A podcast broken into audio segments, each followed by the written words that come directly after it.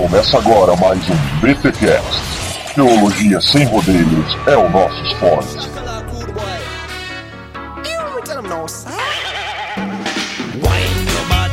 Muito bem, muito bem, muito bem. Começa mais um BTcast, de número 33. Eu sou o Rodrigo Bibo de Aquino e eu sempre me alegro quando a gente vai falar de mais um cara que foi uma praga no pé da pomposidade romana. Meu Deus. Nossa, essa frase foi digna mesmo. É, essa aí, a entrada maior que tu já fez. Eu sei, é quando não tem criatividade o cara faz, sei lá. Hoje eu não tava inspirado. Aqui é o Mac e é nessa edição que o BTcast vai pro Madeiro. Se ele vai ressuscitar, não sei agora. Se ele vai pro Madeiro, ele, ele vai. vai pro Madeiro, tá certo. Aqui é o Alex e eu gosto de pato assado, mas ganso, acho que não fica bom não. Muito bem, pessoal. Hoje estamos aí mais um episódio da série Gigantes e o gigante da vez é John Hus. Como a gente falou lá no episódio de John Wycliffe, a gente está abordando agora os pré-reformadores e hoje nós vamos abordar um pouco a vida e obra de John Hus.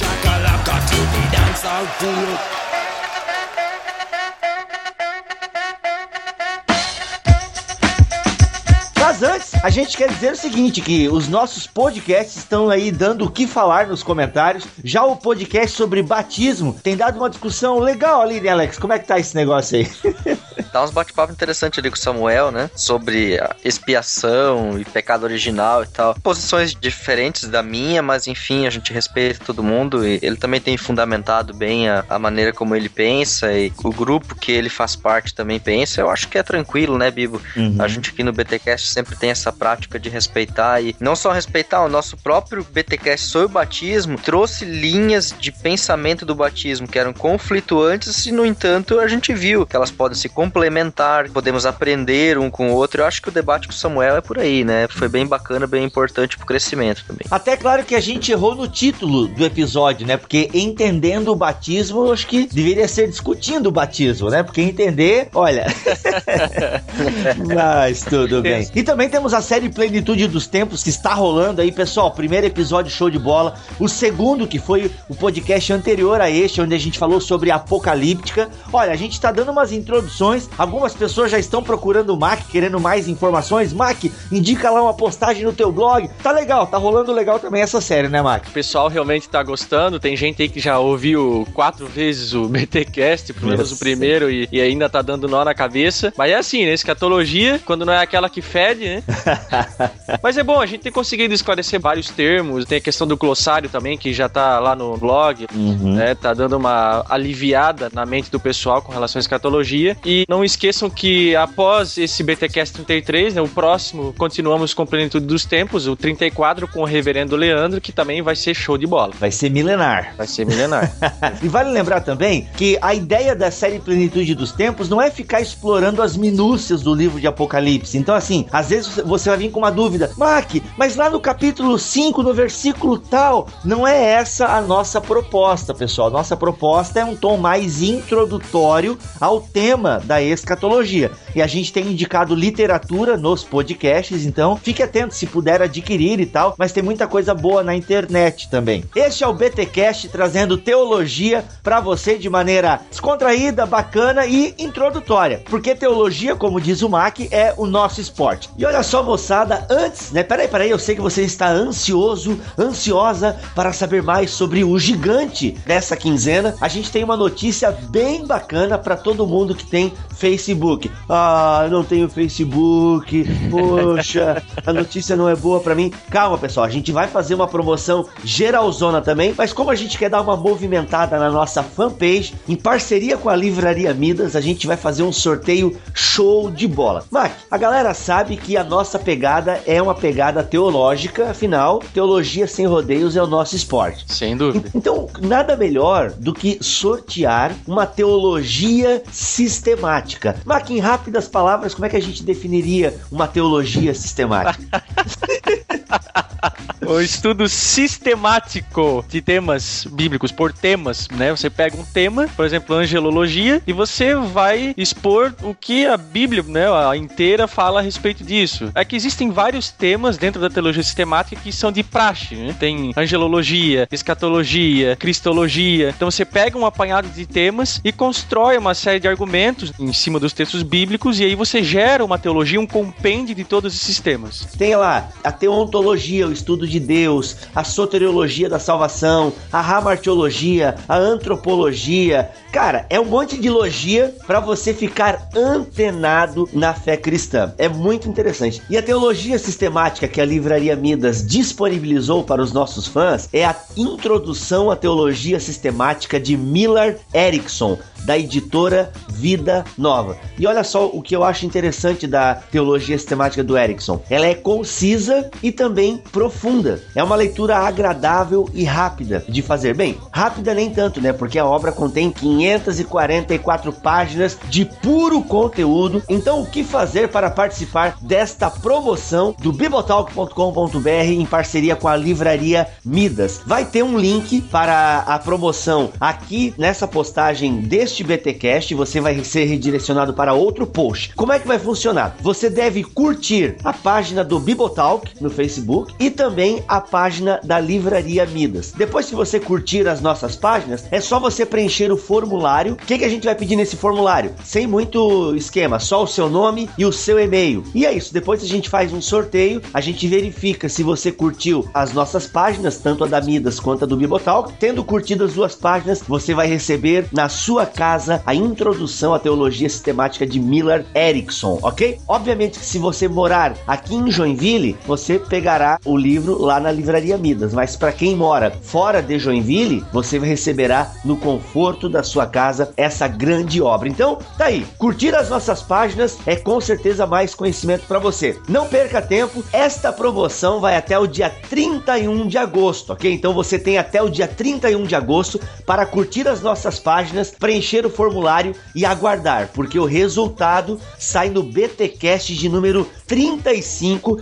que vai ao ar 7 de setembro. É feriado, né? É feriado? É feriado. Então, assim, ó, no feriado de 7 de setembro, você vai então descobrir se você ganhou ou não a introdução à teologia sistemática de Miller Erickson. Não perca tempo, pessoal, curta as nossas páginas, preencha o formulário e torça aí, né? Vá para o joelho, meu irmão, porque se você ganhar essa obra, cara, olha. E ainda, galera, olha só, com relação aos arquivos que a gente disponibiliza para vocês baixarem, até agora nós estávamos disponibilizando apenas um arquivo MP3. Mas o que que acontece? Às vezes o pessoal tá na empresa empresa, as empresas têm algumas formas de bloquear download de arquivos e a forma de a gente conseguir, de uma certa forma, burlar isso e permitir que o pessoal que está na empresa baixe esses arquivos, os BTcasts, é zipando. Então, a partir de agora, a partir desse BTcast, nós vamos disponibilizar também os arquivos zipados, os arquivos compactados. Isso é legal, né, Mark? Porque às vezes o cara tá na empresa, a gente lança o BTcast, ele já consegue baixar ali, não para ouvir durante o trabalho, não faça isso, né? Mas você pode já ouvindo aí, voltando para casa de trem, cavalo, essas coisas todas assim, né? Muito bem. Então, pessoal, fica ligado, tá? A partir desse BTcast reforçando e já estará lá e divirta-se. Enjoy. Sem delongas, então, vamos a mais um episódio da série Gigantes com John Hus.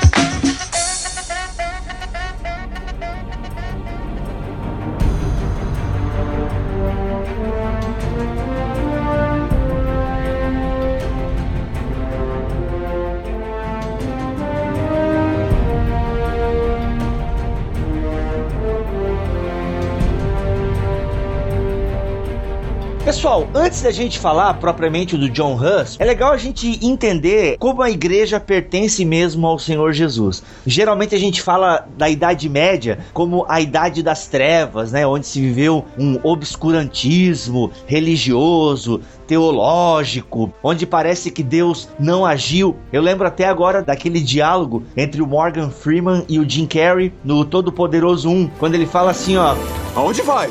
Eu vou tirar umas férias." Mas Deus não tira férias. Ele tira. Você tira? Já ouviu falar na Idade Média? Parece que tem esse conceito, assim, de que na Idade Média é aquela coisa muito obscura, mas nós não concordamos com isso, eu penso, os livros de história da igreja não concordam com isso, porque é muito bacana a gente perceber como sempre na história da igreja, e a gente tem procurado mostrar isso aqui na série Gigantes, Deus levanta pessoas para se voltarem para o evangelho. E já ficou bem claro para nós que aquilo que Lutero fez foi, digamos assim, o ápice, né, da reforma. Mas muito antes dele, pessoas já defenderam ideias parecidas, semelhantes no que diz respeito ao combate a toda a pomposidade clerical, a todo o desvio teológico da igreja. Então é muito interessante a gente ver isso que a igreja pertence ao Senhor Jesus e em todos os momentos da sua história, Deus tem levantado né, os remanescentes, tem levantado pessoas interessadas em preservar o evangelho. Cara, isso eu acho muito bonito. É até assim, me traz um certo conforto em saber que Deus cuida da sua igreja e da conduta doutrinária dessa igreja. Então, isso, não sei o que vocês pensam, mas isso me traz um pouco de esperança, até mesmo para os dias de hoje, de tanta confusão doutrinária e tal. Penso nessa questão da igreja e própria história da igreja, enquanto tu falava da Idade Média, eu penso que nas aulas, por exemplo, de história da igreja, muitas vezes é super valorizado os erros, não só doutrinários, mas também as práticas incorretas da igreja, mas é pouco falado daqueles que fizeram diferença, uhum. daqueles que, por exemplo, evangelizaram na Europa durante a Idade Média, daqueles que se preocuparam com as pessoas, com a vida da igreja, com o ensino teológico. Houve essa preocupação bem forte na Idade Média dentro dos mosteiros, e é dentro dos mosteiros que surge a universidade, e é dentro da universidade medieval que, ao mesmo tempo que a gente pode não concordar com a teologia de um Tomás de Aquino, mas você tem que dar o braço a torcer que eles mantiveram uma cultura cristã e um apego ao estudo das escrituras que os padres não estavam levando isso a sério nas suas igrejas, né? Então, se a igreja foi conduzida ao longo dessa idade das trevas, isso se deveu muito ao monasticismo e à universidade, não por menos o nosso figurão de hoje era reitor de universidade, né? E até creio sim também essa questão do Cristo conduzir a igreja, eu achei essencial pra gente olhar também hoje, porque você vai dizer assim, ah, a igreja hoje tá destruída, tá acabada, o negócio é a gente fazer grupinhos em casa porque isso vai ser a solução para salvar o mundo. Olha, pode até ser, mas eu acho que a solução não passa por um modelo eclesiástico, alguma coisa assim. Modelos eclesiásticos vieram e se foram, modelos de governo, etc, vão e voltam e se extinguem e mudam. Eu acho que não é por aí. O que a gente tem que olhar é que Cristo é o Senhor da igreja. Aliás, complementando o que o Alex acabou de dizer, o sangue dos mártires é a sementeira da igreja, como já foi dito, né? Então eles foram pessoas que deram as suas vidas, sabe, pelo ideal cristão, e eu creio sim que Deus ainda faz isso hoje. A igreja moderna tá com sérios problemas em vários âmbitos, sim, ela está, mas eu acho que esse compromisso com as escrituras ainda tem muita gente que segue essa linha. Talvez hoje não é preciso martírio, mas tem muita gente ainda dando sangue, dando o seu suor para que a igreja ainda continue nos trilhos, e eu acho que isso vai continuar. Eu acho que é o propósito de Deus para a igreja, tipo, ter um remanescente de pessoas compromissadas com as escrituras até o fim dos tempos. E é legal lembrar que às vezes essas pessoas comprometidas com a Bíblia, com a doutrina da igreja, muitas vezes elas podem ser até anônimas. Por que, que eu lembrei disso agora? Eu fui lá pro episódio do Elias, cara, no Monte Oreb, se eu não me engano, onde Deus fala: Ó, oh, Elias, te apronta aí porque eu tenho uma obra em Israel. Ah, mas Senhor, sobrou só eu. Não, não, não, não, não. Tem mais sete mil lá que não se dobraram a Baal. Então eu vejo que aqui a gente está destacando os gigantes, aquelas pessoas que fizeram o um nome. Mas existem muitos anônimos nessa história aí. E a pergunta que a gente lança é, né? De que lado você está? É um pouco dramático.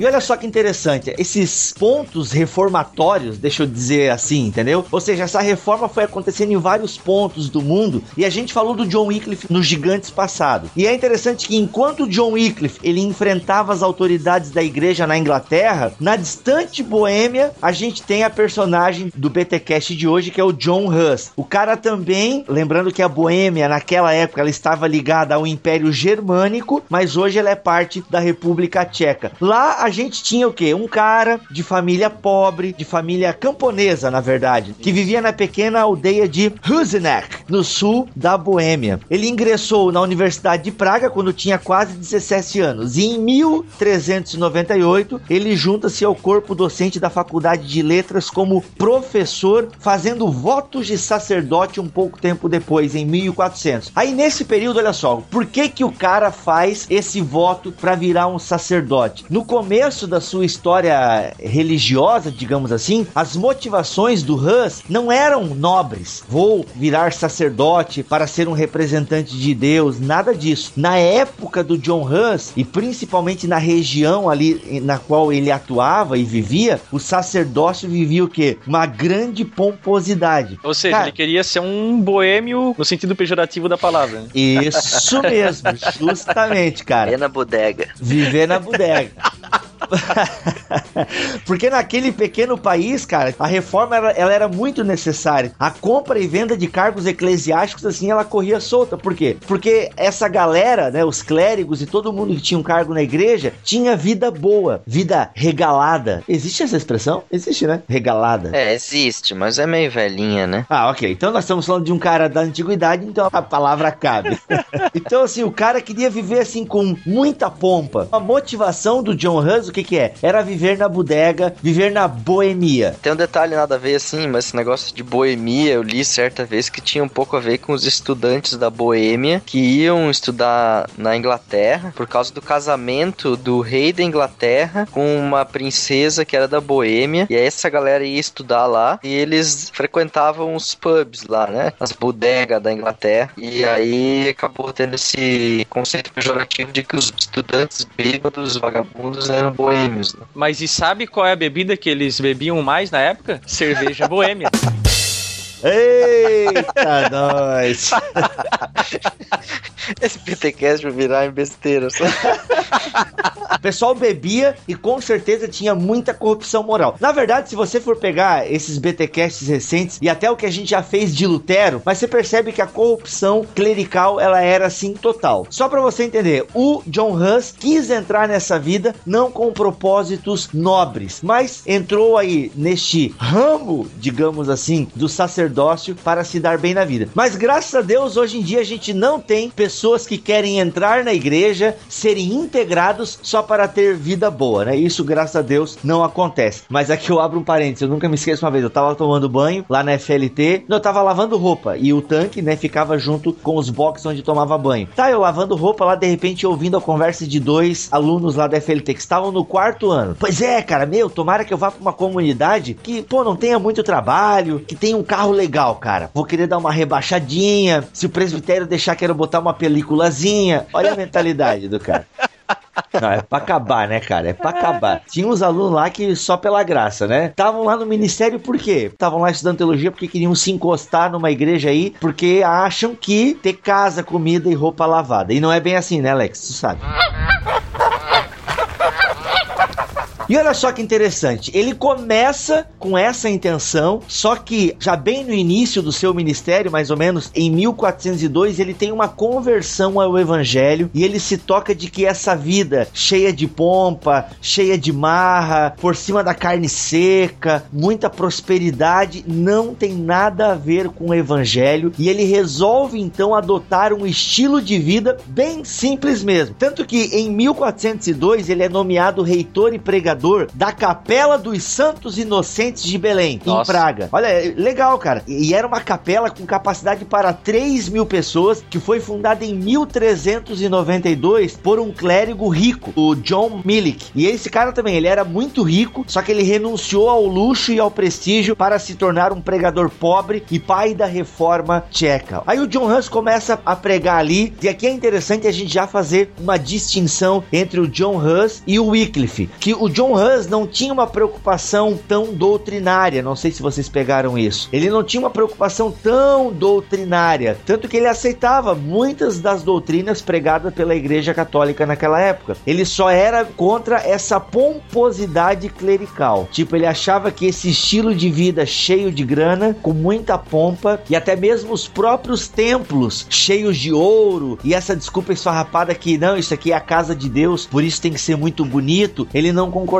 muito com isso não. E é legal a gente fazer uma comparação entre os templos da igreja naquela época e essa capela onde o John Hus pregava. Enquanto que as capelas, né, eram adornadas com muito ouro e aqueles mosaicos cheios de guerigueri, olha só como eram as ilustrações nessa capela. Essas pinturas, né, a decoração dessa capela também já era uma pregação, porque ela mostrava os papas, porque naquela época tinham três papas, né? Mostrava o que? Os papas andando a cavalo enquanto Jesus estava a pé. Ou enquanto Jesus lavava os pés dos discípulos, o papa tinha os seus pés beijados. Então, as próprias pinturas feitas naquela igreja já eram o que? Uma espécie de pregação e ilustravam aquilo que o John Hus pregava. Então, ele ia muito contra essa pomposidade da igreja e essa vida aí toda abastada que os clérigos e os papas viviam. É, ele também acabou tendo uma grande influência de Wycliffe, né? Tem alguns ensinos de Hus aqui, dentre esses ensinos, a afirmação que o Cristo é a cabeça da igreja. É, a gente fez aquela introdução agora há pouco sobre o governo de Cristo, né, no decorrer da história da igreja. Então o Hus defendia isso também. Ele era contra o papado em si, da mesma maneira que o Wycliffe, ele defendia que tinha que haver separação entre a igreja e o poder civil, ele já uhum. fazia isso, de que o pão e o cálice deveriam né, estar disponíveis para todo mundo durante a ceia e não só o, o pão, né? Uhum. Ainda que ele mantivesse a doutrina católica da transubstanciação, mas ele justamente achava que não poderia ser só o clérigo, mas todo o povo ter acesso a participar da ceia. Eu acho legal isso aí. Mas olha só que interessante. Antes de chegar nesse rompimento com o Papa, algumas coisas acontecem com o John Hus que vão complicando a vida dele. Daí pra gente entender o fio da meada. Essa capela aonde o Hus está pregando, ela começa a se tornar um centro reformatório naquela região. E isso começa a atrair a atenção, obviamente. Imagina um lugar que cabia 3 mil pessoas. E o próprio imperador Venceslau IV e a sua mulher Sofia, elas escolhem o Hus como confessor e lhe deram apoio. Isso era muito importante, né? Os reis e o próprio imperador dando apoio a John Hus. Por outro lado, alguns membros mais destacados da hierarquia começaram a encará-lo com receio. Obviamente, né, pessoal? O cara atacando toda a pomposidade, toda a luxúria daquela época, é natural que as pessoas que vivessem nesse estilo de vida fossem contra. O cara tinha fervor, o cara tinha eloquência e tudo isso estava atraindo bastante o pessoal. Só que daí o que acontece? Ele ocupa, né, o púlpito da capela dos Santos Inocentes de Belém e paralelo a isso ele é nomeado reitor da Universidade de Praga. E isso então dá para o Hus, cara, uma mobilidade e uma notoriedade muito grande. Ou seja, é um cara que está na crista da onda, que está todo mundo olhando para ele e é um cara que está pregando coisas boas. Ainda que, vamos aqui enfatizar, ele era um cara bem ortodoxo, seguia praticamente quase todas as doutrinas da sua época. Ele pregava o que? Contra o abuso da igreja. Então isso é importante a gente frisar aqui. Ele acreditava em muitas das doutrinas da sua época, porém ele ia contra os abusos dessa igreja. E aí que entra agora o Wycliffe na história. Por quê? Ele era reitor da Universidade de Praga e um dos seus discípulos, chamado Jerônimo de Praga, ele vai estudar um pouco lá na Inglaterra, na Universidade de Oxford. Lá o cara tem contato com as obras do Wycliffe e, obviamente, traz essas obras para Praga.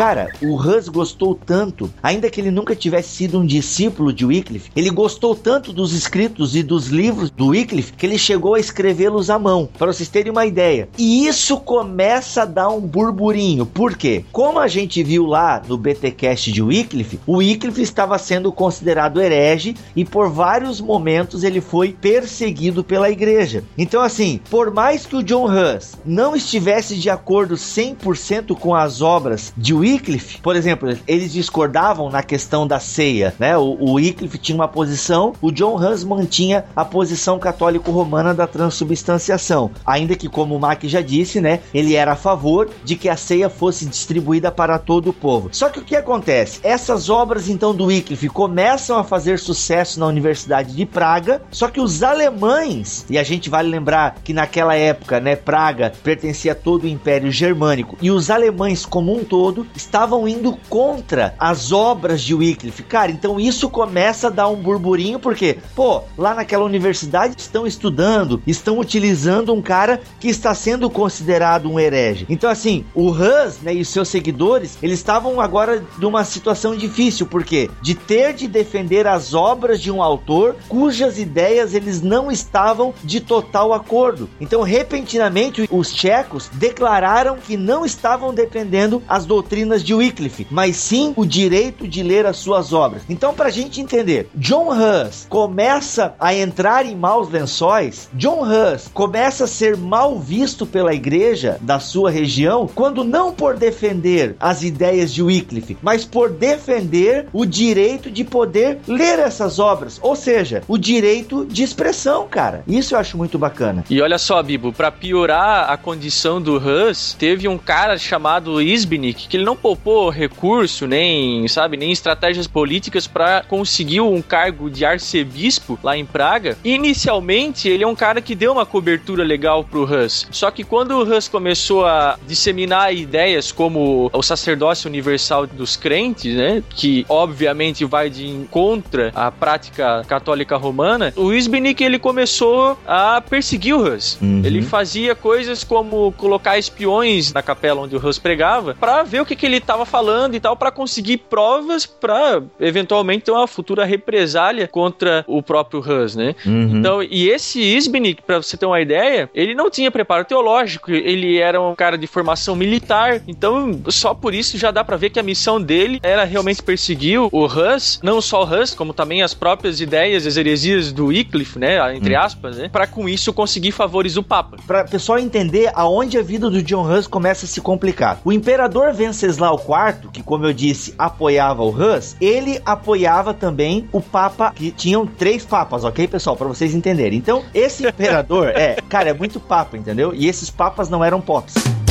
Olha só, para vocês entenderem, o Venceslau IV, que era amigo do John Hus, ele apoiava o Alexandre V. Enquanto esse arcebispo aí, que virou uma pedra no sapato do Hus, o arcebispo de Praga, ele apoiava, e não só ele, né, mas os alemães em geral apoiavam o Gregório XII. Aí os alemães eles acabam se retirando da Universidade de Praga, indo para a cidade de Leipzig. Seu analfabeto! Leipzig. Leipzig. Leipzig. Isso, Leipzig. Onde eles fundam uma universidade rival, declarando que a de Praga se entregara à heresia. Olha só, tudo culpa do Wycliffe, das obras do Wycliffe. Só que acontece, mais tarde, esse arcebispo aí que o Mac estava falando, ele se submete à vontade do rei e reconheceu como papa o Alexandre V. Ele estava com tanto ódio do Hus, cara. Olha só o que ele pega. Ok, papa, eu vou te reconhecer como papa. Essa região aqui vai te reconhecer como papa. Só que é o seguinte, eu quero que tu proíba a posse das obras de Wycliffe. Quero que tu proíba, que seja proibido ler Wycliffe. Olha só como é parecido com Lutero, né, cara? O Wycliffe tendo as suas obras proibidas e tal, E é o seguinte, o Papa, além de concordar, ele proíbe também as pregações fora das catedrais, dos mosteiros ou das igrejas paroquiais. E aí o problema começa, meu amigo. Por quê? Porque o principal púlpito do Hus era nessa capela dos Santos Inocentes de Belém, que não se enquadrava nas determinações. Ou seja, cara, isso foi um ataque direto ao Hans. Então esse Zigmikinikimpinic aí, que o Mark falou, Spiznik... É, o, o Isbenik, ele tinha ranço do Hans, né?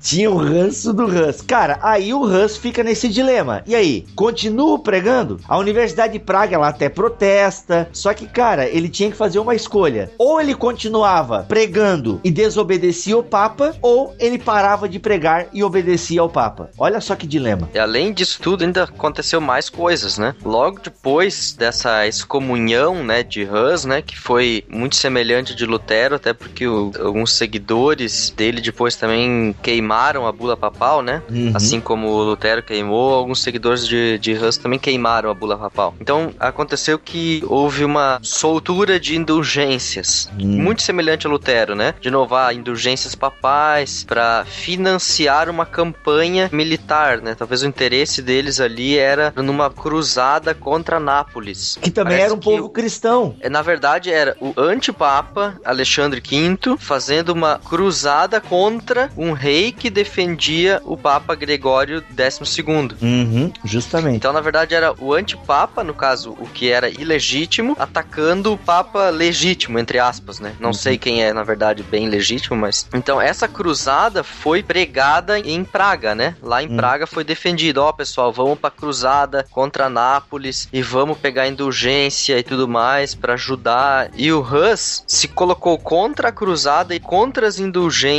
e pra falar contra as indulgências, ele pegou quase que literalmente um dos textos do Wycliffe Uhum. e pregou e distribuiu um texto, vamos dizer, quase que uma cópia de um texto do Wycliffe. Uhum. Era de punho dele, mas muito baseado nas ideias de Wycliffe. E também um outro panfleto onde ele dizia que nenhum papa e nenhum bispo tem o direito de pegar a espada em nome da igreja. Uhum. Então, totalmente contra as cruzadas. E com isso ele se colocou em confronto direto com o poder papal, tanto na questão do direito de emitir indulgências e da cruzada. Aí ele assinou a condenação à morte, né? Ah, Tanto nessa questão das indulgências, ele também repetia aquela ideia, né? Que só Deus perdoa os pecadores por sua graça e ninguém pode querer vender o que vem unicamente de Deus. De novo, ele se coloca contra, ele acusa a igreja de estar fazendo simonia, né? Uhum. Que a gente já falou sobre isso, né? Simão Mago, né? De estar vendendo bênção de Deus, né? A igreja não pode vender a bênção de Deus. E até porque ele diz assim, ó, como é que pode guerra entre cristãos não pode ser chamada de cruzada? Ele até faz essa crítica, pô, vocês estão aí arrecadando dinheiro para essa cruzada, mas isso nem pode ser chamado cruzada, porque vocês estão indo contra um outro povo cristão. É complicado isso aí, cara. Aí o que acontece? Esse rei Venceslau IV, ele apoiava o Hus, só que antes de apoiar o Hus, ele tinha um interesse muito grande em ter boas relações com o João 23, que é o, o arcebispo que sucedeu o, o- é o Papa que sucedeu o Alexandre V. Esse rei Venceslau, que a gente já falou aqui que apoiava o Hus, ele tinha muito interesse em ter boas relações com o Papa João 23, que foi o Papa que sucedeu o Alexandre V. Por quê? Porque o rei Venceslau, ele tinha um irmão, ok? Então não estava bem decidido ainda quem seria o imperador legítimo, ele, Venceslau, ou seu meio-irmão, o Sigismundo. E se a autoridade de João 23 viesse a se impor, seria bem possível que o Papa tivesse de decidir sobre a sucessão. O que acontece? Pô, esse Papa, que foi o Papa que suscitou toda essa cruzada, entre aspas, não estava indo com a cara do John Hus. Então até esse apoio desse rei que o John Hus tinha, começa a cair por terra. Cara, então vocês estão percebendo? Ele vai se amarrando e vai se enrolando por defender a Bíblia e por defender a liberdade de expressão. Cara, isso é ter coco grande isso aí, cara. De boa. Aí o que acontece? Cara, o rei que apoiava inicialmente o Hus, mas que queria manter uma boa relação com o Papa, ele proíbe que fosse pregado contra as indulgências. Aí, só que já era tarde demais essa proibição do Venceslau, porque a opinião de Hus e de seus companheiros já era conhecida de todos, a ponto assim, cara, deles terem surgido passeatas. Olha a mobilização que o Hus ele faz naquela época. As ideias do Hus já tinham sido difundidas. E lembrando que naquela época ainda não tinha tipografia, né? Não estava bem definido toda essa, não era tão fácil imprimir esses panfletos e tal, era uma coisa um pouco mais manual. Aí em 1414, ele é excomungado de novo Oh no. por não ter comparecido diante da corte papal. Aí o João 23, ele faz as pazes com o rei de Nápoles, o, o Ladislau, que é aquela cruzada que o Alex acabou de falar aqui. Cara, eles fazem as pazes, só que é o seguinte: essa cruzada ela foi revogada, então parou essa briga entre o João 23, entre o Império Germânico lá e Nápoles. Só que o Hus, tu acha que o Hus ficou em paz com isso? Não, cara. Ele ficou sendo, para a Cúria Romana, o líder de uma grande heresia. Olha só, os caras já começam a inventar daí, né? E aí, bicho, ele é tido como herege. Na verdade, chegou-se a dizer que todos os moradores da Boêmia eram hereges. Aí, em 1414, ele foi excomungado de novo por não ter comparecido diante da corte papal e foi fixado um curto prazo para ele se apresentar. Se ele não o fizesse, Praga ou qualquer outro lugar que lhe desse acolhida estaria sob interdito. Ou seja, é como se colocasse aquela plaquinha, né, do com a, a cara do John Hus espalhada aí pelo, pelo império dizendo, ó, quem der abrigo para esse cara aí, ó, vai ser interditado, entende? Cara, a coisa começa a se complicar bastante. Recompensa. Ai, cara, recompensa, um lugar no céu, né? Vamos te dar uma indulgência de graça. E justamente por isso, ele acaba se exilando. Hum, ele abandona a Praga, isso Ele mesmo. abandona, ele vai pro sul da Boêmia, se eu não me engano. Isso mesmo. Lá ele vai escrever livros, ele vai pregar em vários vilarejos e tal, justamente para que a- essa região onde ele congregava não sofresse mais repressões, né? Por conta de algo que foi começado por ele. Eu não vou fazer com que os meus conterrâneos sofram algo que eu procurei, né? Só que aí ele é convocado, né? Ele é convocado a aparecer no concílio de Constança. E olha só que interessante, né? O Venceslau IV, que era apoiava o Hus no início, mas depois se vendeu pro Papa, né? Querendo ser amiguinho do Papa. No fundo, o Papa acabou decidindo pelo meio-irmão dele, o Sigismundo. E o Sigismundo, então, né? Que era o novo imperador, que foi coroado em novembro de 1414. Ele oferece um salvo-conduto. Exato. que ele garantia sua segurança pessoal. Cara, mas é o seguinte, quando isso era concedido pra ti, tu já tinha na cabeça o seguinte, ih, tá perigoso pra mim, entendeu? Tá perigoso pra mim andar por aí, tal, tal, tal. Ou seja, o cara já tava ciente que tinha gente querendo a cabeça dele. Tanto é que ele fica preso, né? Ele vai lá pro concílio de Constança, mas ele fica lá mofando na cadeia uma cara. Uhum. Ele até escreve, né? A, a cela dele ficava perto das latrinas e tal. E ele escreve até cartas dessa prisão. Olha só que interessante. Mas olha só, o cara poderia ficar escondido, entende? Ele poderia ficar, sabe, andando por aí e tal, ou escondido mesmo, refugiado. Só que a- aqui a, a biografia que eu li diz que a consciência dele obrigava ele a ir, mesmo sabendo Aí- de todos aí é os que perigos. Tá, aí é que tá, Bibo. Tipo, o cara que tem consciência do evangelho, o cara que tem consciência do que é certo e do que é errado, ele não foge, cara. Ele não vai fugir, sabe, do que precisa ser. Por isso, por exemplo, na época aí da Segunda Guerra, o Bonhoeffer o pessoal na Alemanha lá sentou sarrafo no Calbart, né? Uhum. O Calbart era suíço e na Segunda Guerra Mundial ele ficou lá falando grosso lá, é, porque esses nazistas, não sei o que, mas picou a mula. O cara vazou, sabe? O cara vazou, não quis nem saber. E o pessoal que era contra o regime ficou lá e pagou com a vida, né? Hum. Então tem uma diferença muito grande entre o teólogo que é contra tudo e não dá a cara a tapa, do cara que realmente vai à luta e dá a cara a tapa, né? Por Cristo, né? É, é muito fácil falar mal da igreja não estando nela, né?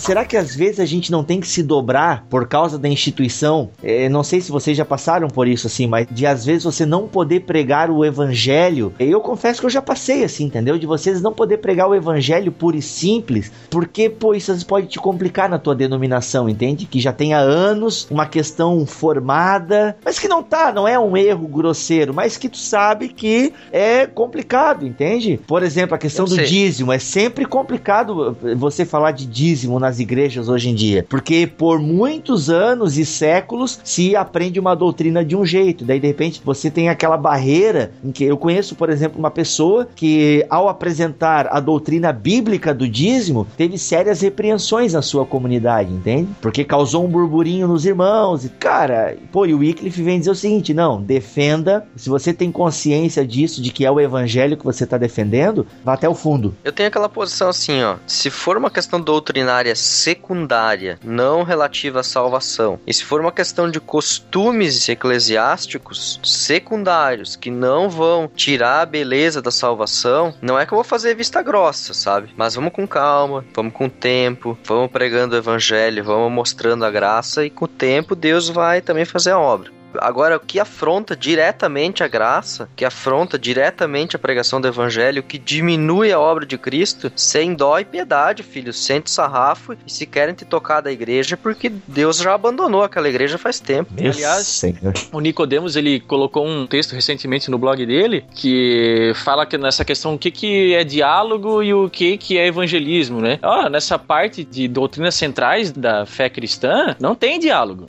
diálogo é coisa secundária. Diálogo pressupõe o quê? Que existe a possibilidade de eu mudar de opinião. Esse é o diálogo. Agora, eu não posso mudar de opinião com relação aos pilares centrais da fé cristã. Então não é diálogo, sabe? É evangelismo mesmo. É, só que é, em relação ao dízimo, por exemplo, que eu coloquei, né? Pior que no movimento pentecostal ele é quase salvífico, né? Então por isso que esse meu conhecido teve bastante perrengue, assim, né? Bem complicado, assim. Ele não foi expulso da igreja, obviamente, né? Mas ele percebeu umas mini retaliações, assim, sabe? Isso acontece. Muitas igrejas têm esses dogmas, assim, quase que sagrados. sabe? Dízimo, batalha espiritual, dons, etc e tal. De maneira bem menor, eu também percebo isso na minha comunidade. Só que eu tento sempre mostrar o texto bíblico e quando alguém me contra-argumenta, eu falo, olha, desde que você me mostre na Bíblia que o teu argumento também é válido, aí a gente tem diálogo. Uhum. Agora, se você quer vir cá porque o fulano de tal falou, isso não tem validade pra mim. Uhum. Validade tem que tá na Bíblia. Então, se tu vier com a Bíblia aberta e dizer, ó, tá escrito assim, assim, assim, assim, então eu vou dizer, ah, então tá, então vamos conversar. Se não, não tem conversa, não tem papo. Eu acho que é por aí também, nisso que eu tava falando, que o Hus argumenta fortemente na mesma. Eu acho que Lutero na mesma linha de Hus, né? Porque Hus veio primeiro. é verdade. É, faz diante do concílio, né? É até uma coisa bem séria, porque Hus foi julgado por um concílio da igreja, né? Uhum. Algo assim, bem sério, né? Concílio esse que nem foi feito pra julgar o caso do Hus. O que tava em discussão Não, não, ali foi era os feito pra- papas, né? O grande pra- cisma que tá em discussão aqui. Exatamente. E o John Hus lá foi enfiado na pauta, entendeu? Porque até Por aqui. o- causa de uma questão local, por causa de um Isso. problema local na Boêmia, então, pra dar fim ao cisma, então vamos também dar fim àquele problema ali na Boêmia, né? Isso mesmo. A primeira tentativa de dar um fim no problema na Boêmia foi aquele sistema de sempre, né? Ah, você renega as tuas ideias. Uhum. E aí aquela coisa, tipo, leitura pública dos ensinos heréticos, né? Uhum. E aí o cara dizendo, não, olha, me prova na Bíblia que não é assim que eu mudo. Só que a intenção dos acusadores não era mostrar o erro, era condenar ele. Aí é que tá a diferença. Sempre os condenadores nessa época da Inquisição, eles não tinham interesse em dizer, olha, aqui tá o teu erro e aqui estão os textos que dizem que tu tá errado e tal. Só dizendo, não, tu tá errado e problema é teu, tu tem que negar e acabou, né? Mas antes disso é legal a gente ambientar uma coisa, né? Ele recebeu o salvo-conduto e tal. Só que, cara, ele foi tratado como prisioneiro praticamente quando ele chegou. O João 23 ele recebe com cortesia e tal, tal, tal. Que ele ficaria salvo enquanto estivesse em Constança. Mas poucos dias depois ele foi convocado a se apresentar diante do consistório papal. Só que daí o John Hus fala o seguinte: Poxa, eu não vim aqui para ficar diante desse consistório papal. Eu vim aqui para apresentar a minha fé diante do concílio e não do consistório. Cara, aí ele foi acusado formalmente, que até então não tinha sido formalmente acusado de herege, e ele respondeu que preferia morrer a ser herege, que se o convencesse de que ele era, ele se retrataria. É aquilo que o Alex acabou de falar, né? Não, ó, me provem que eu tô errado e tal, tal, tal. Aí a questão fica suspensa e tal, e ele foi tratado como prisioneiro, cara. Até como eu falei, chegou a ficar numa cela perto do escoamento de esgotos.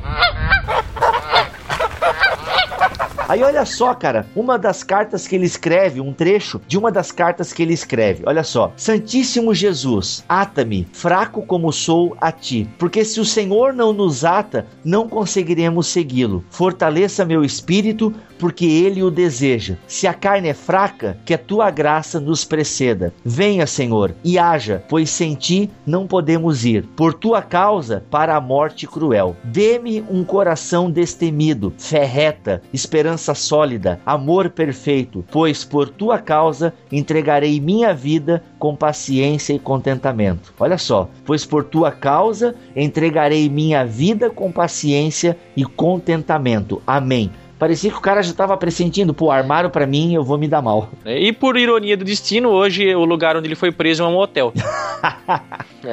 É, o que é interessante, talvez, observar é que ele tinha tanta certeza que ele ia morrer, porque ele tinha certeza também que ele não ia renegar aquilo que ele escreveu, aquilo que ele pensava. E que, obviamente, os caras não tinham argumento pra desmentir ele, né? Então ele tinha certeza da morte dele. Porque se ele renegasse os escritos dele, ele teria que botar o rabinho entre as pernas e ser talvez um padre lá na Conchinchina, sabe? Ou coisa nenhuma, assim, um subalterno limpador de latrina lá, não sei lá onde, sabe? Então ele, ele tinha certeza de que ele tinha que fazer isso. E por isso eu acho que a oração dele é: Senhor, dai-me forças, porque eu tô indo enfrentar a morte mesmo. É, é pensamento de mártir mesmo. Ele tava num lugar, cara, com ele não tinha apoio de ninguém, a nobreza não tava a favor dele. Então, assim, o cara tava literalmente no mato sem cachorro. Daí tem umas reviravoltas aí políticas, né? Onde o Papa João 23 ele tinha sido aprisionado e trazido de volta. Só que isso não aliviou pro John Huss. Tipo assim, ó, eles queriam mesmo dar um fim no Huss. Porque foi falado tanta coisa contra o Huss que eles acreditavam mesmo que o cara era uma praga. O cara tava doente, fisicamente desgastado, né? Como o Mac falou, pela prisão. Quando ele foi é, levado para a Assembleia, inclusive ele foi acorrentado porque mentiram que ele tentou fugir, ele nem conseguiu expor a opinião dele, porque houve um tamanha gritaria quando ele ia tentar expor a opinião dele e tal, dizendo que ele não era um seguidor do Wycliffe, porque essa era uma das principais acusações e tal, ele não conseguia. O cara já estava fraco e desgastado e a galera ficava gritando um monte e tal. A questão de 5 de junho, ela foi adiada para o dia 7 de junho. E esse processo durou três dias, cara. Aí ele foi sendo acusado de herege e no fim ele não conseguiu muito se safar dessa e aí o que acontece com ele, cara? Eles fizeram uma, uma assembleia de condenação dia 6 de julho e na presença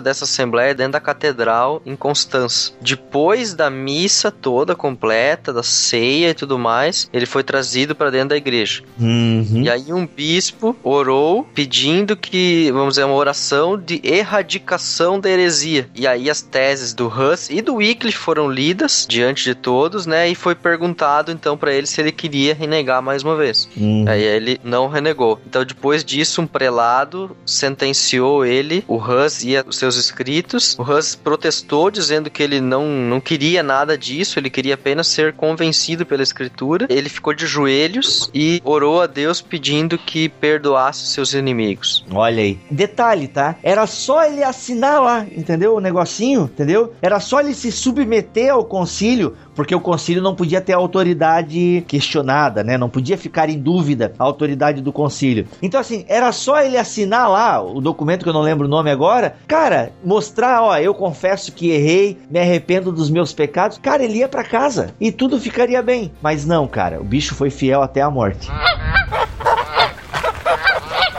E aí o que acontece é que ele então foi colocado em vestimentas de sacerdote e perguntado mais uma vez se ele ia renegar. Ele negou-se a renegar a fé dele e aí então ele foi tirado todas as roupas, Uhum. é, foi destruída a tonsura dele, né? Foi cortado o cabelo para ele não Uhum. ficar mais com aquela cara de monge. Uhum. A sentença foi dada a ele, né? E aí ele foi entregue aos poderes civis, né? Afinal de contas, a igreja era bem malandra, né? Condenava o cara à morte, mas dizia, não, agora o Estado mata, né? Uhum. Porque a igreja não pode matar ninguém, né? Uhum. No final das contas, a igreja é muito malandra nessa época. Foi colocada uma inscrição em cima da cabeça dele em latim, né? A heresiarca, que significa líder de movimento herético. Pô, se ele negasse os ensinamentos dele, todos os seguidores dele, tudo aquilo que ele construiu lá na Boêmia, cara, cairia por terra. Olha só a consciência coletiva do cara, que coisa fantástica. Porque se ele negasse, pô, ô, ô, Hans, caraca, velho, a gente tava aqui, ó, lutando por ti, pregando aquilo que tu tava defendendo, aí tu vai lá agora e nega. Cara, ele ia causar um problemão pra galera lá. Verdade. Não é verdade, cara? Pô, é complicado isso. Essas frases de morte, né, que acompanham, principalmente no caso de John Huss, tem uma que é bem especial, e aí eu não sei se procede ou não, é que ele profetizou a vinda de Lutero, né? Ele fala assim, ó, diante do carrasco dele, ele profere as seguintes palavras: Vocês hoje estão queimando um ganso, né? Huss significa ganso na língua boêmia, mas dentro de um século encontrar-se-ão com um cisne. E esse cisne vocês não poderão queimar. E aí identifica-se esse cisne com Martinho Lutero, que 102 anos depois prega suas 95 teses em Wittenberg. Até o Euler falou uma vez, não sei se ele falou na tua turma, Alex, que o Lutero no começo do ministério chegou a utilizar o cisne como símbolo. Agora eu não. Ah, eu ouvi falar alguma coisa, só que eu não tenho certeza É, agora. eu também não tenho certeza. Mas vários livros retratam essa profecia, né, do Hus, né, que ele profetizou que chegaria alguém que eles não conseguiriam calar. E de Mas fato na aconteceu. época, na época de Lutero, essa questão do Hus estava muito assim em evidência, sabe? Tipo, ah, esse é o cisne. Tava muito em, em voga essa questão assim de que agora sim veio aquele que o Hus profetizou, né? Pro cara chegar a cantar enquanto os caras estão ateando fogo nele, entendeu? Pô, é ter muita certeza, é ter muita consciência limpa. O cara chegou lá, né? Foi tirada a roupa dele, foi colocado de joelho, amarrado, e daí foi posto fogo. Enquanto isso, ele declarou o seguinte: até tem aqui uma citação. Antes de ler a citação, eu li um negócio que agora que eu achei engraçado. Né? Tu falou, cortaram o cabelo dele, né, pra estragar a tonsura, e depois colocaram na cabeça dele uma coroa de papel decorada com diabinhos. Isso. Putz, cara. Nossa, que diabinhos, essa não tinha visto. Ah, olha só o que ele fala: Deus é minha testemunha que as coisas que são colocadas contra mim eu nunca preguei. Na mesma verdade do evangelho que eu tenho escrito, pensado e pregado, que foram pensadas antes e que foram ditas as mesmas posições dos santos doutores, então eu estou pronto para morrer hoje. O cara foi muito humilhado, né? Diz até que quando ele tava indo lá pra ser queimado, ele passou por uma pira de fogo onde os livros dele estão sendo queimados. O cara tinha certeza da inocência dele, entende? E foi até o fim. Por isso que ele tá na série Gigantes. Alguém que não negou a sua fé, estava consciente de que estava defendendo as escrituras. É claro que, né, pessoal, aqui a gente abre um parênteses. Tinha coisas no ensino do Hus que hoje em dia a gente julga não bíblica? Tinha, mas a gente tem que entender o contexto em que ele estava inserido. E naquele contexto, como a gente já disse aqui no começo, o cara se enquadrava perfeitamente na ortodoxia da época. E detalhe, né, cara, o Wycliffe morreu de velhice, né? É muita sacanagem. Fala sério.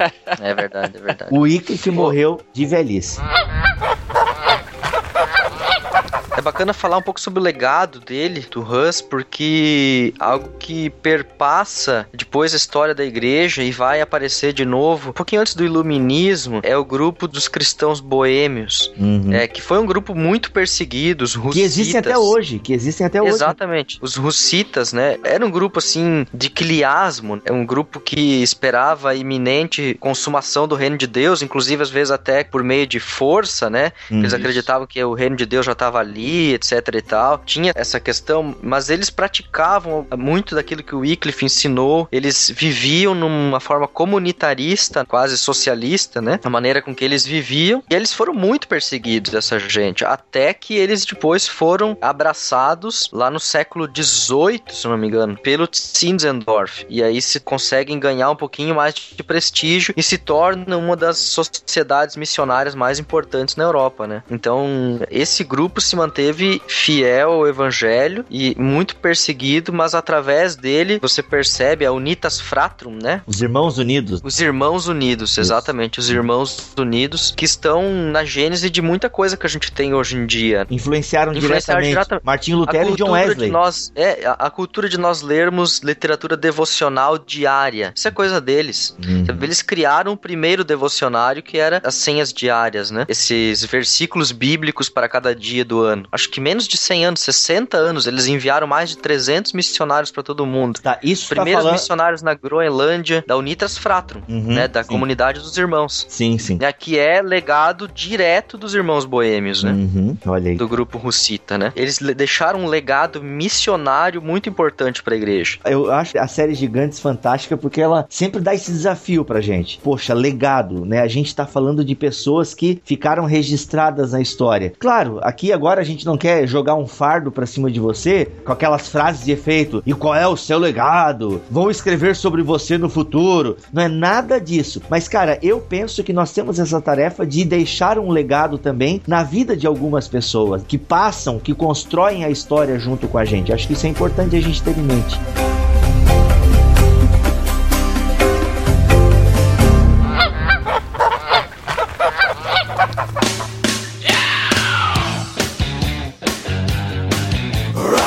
Chegando ao final de mais um BTcast com a série Gigantes. Falamos aí um pouco da vida e obra de John Hus. Como a gente sempre indica aqui, existem alguns livros que você pode estar adquirindo para aprofundar um pouco mais a vida dele. Eu quero indicar o livro Gigantes da Fé de Franklin Ferreira, da editora Vida. Cara, muito bacana, já indicamos esse livro aqui antes, não tem por que eu ficar falando muito mais dele, ok? E tem um livro também que eu tenho quase certeza, eu não tenho ele em mãos aqui, mas eu tenho quase certeza que ele fala do John Hus, que é o Heróis da Fé. Cara, é um livro que ele, ele é um pouco mais devocional no falar, né, desses homens de Deus e tal. Não se preocupa tanto com a história. Ele é um pouco mais devocional mas vale muito a pena ler, cara. É da editora CPAD e o autor é o Orlando Boyer. Então vale a pena você dar uma conferida também. Nós temos também, Bibo, um livro aqui que é o Cristianismo através dos séculos, né? Então uhum. o nome dele já, já diz tudo. É da editora Vida Nova. Ele abarca toda a história do cristianismo e ele vai falar um pouco aí dos pais da igreja, dos gigantes, né? Uhum. Da fé. E o John Hus, ele tá aqui inserido nesse grande livro. E para finalizar as indicações, a gente quer já indicamos aqui também, História da Teologia Cristã, dois mil anos de tradição e reformas, do Roger Olson. Na verdade, esse livro também, ele é a história da teologia, mescla com também a história da igreja, e ele fala de John Hus de maneira muito bacana e numa linguagem bem simples. Tá aí alguns livros que você, se tiver condições, pode estar adquirindo para o seu elevo espiritual. Brincadeira, isso, claro, é, é para você estar tá crescendo aí no seu conhecimento da fé, no seu conhecimento histórico e com certeza, pessoal, conhecer a história resgatar a nossa identidade cristã, ok? Vamos ficando por aqui. Eu sou o Rodrigo Vivo de Aquino e só vou dizer um negócio para vocês. Em breve, camisetas do BTcast. Olha aí. Chepa. Aqui é o Mac e teologia é o nosso esporte olímpico. Um abraço. tá no clima. Tá no clima. Valeu, galera. Aqui é o Alex e próximo BTcast eu acho que só vou gravar na Alemanha, hein? Olha aí, rapaz, Olha. não em alemão, né? Por favor, não em alemão. Ah, em português, hein? Lembrando, pessoal, que o Alex não estará no próximo episódio que você vai ouvir, ok? Ele estava, estava em Porto Alegre, né? Fazendo passaporte, é isso? Isso. É, né? É visto. Vi, é, fazendo visto. Não isso. foi esnobada dele, não, tá? Isso, justamente. Ele não pôde gravar mesmo, ok? Então o próximo Alex não estará presente, mas no outro, aí, ó, direto da Alemanha. Meu Deus, hein, cara? Que chique. Olha que aí, chique. direto do terceiro height. Não, não, não. Ai, gente, valeu.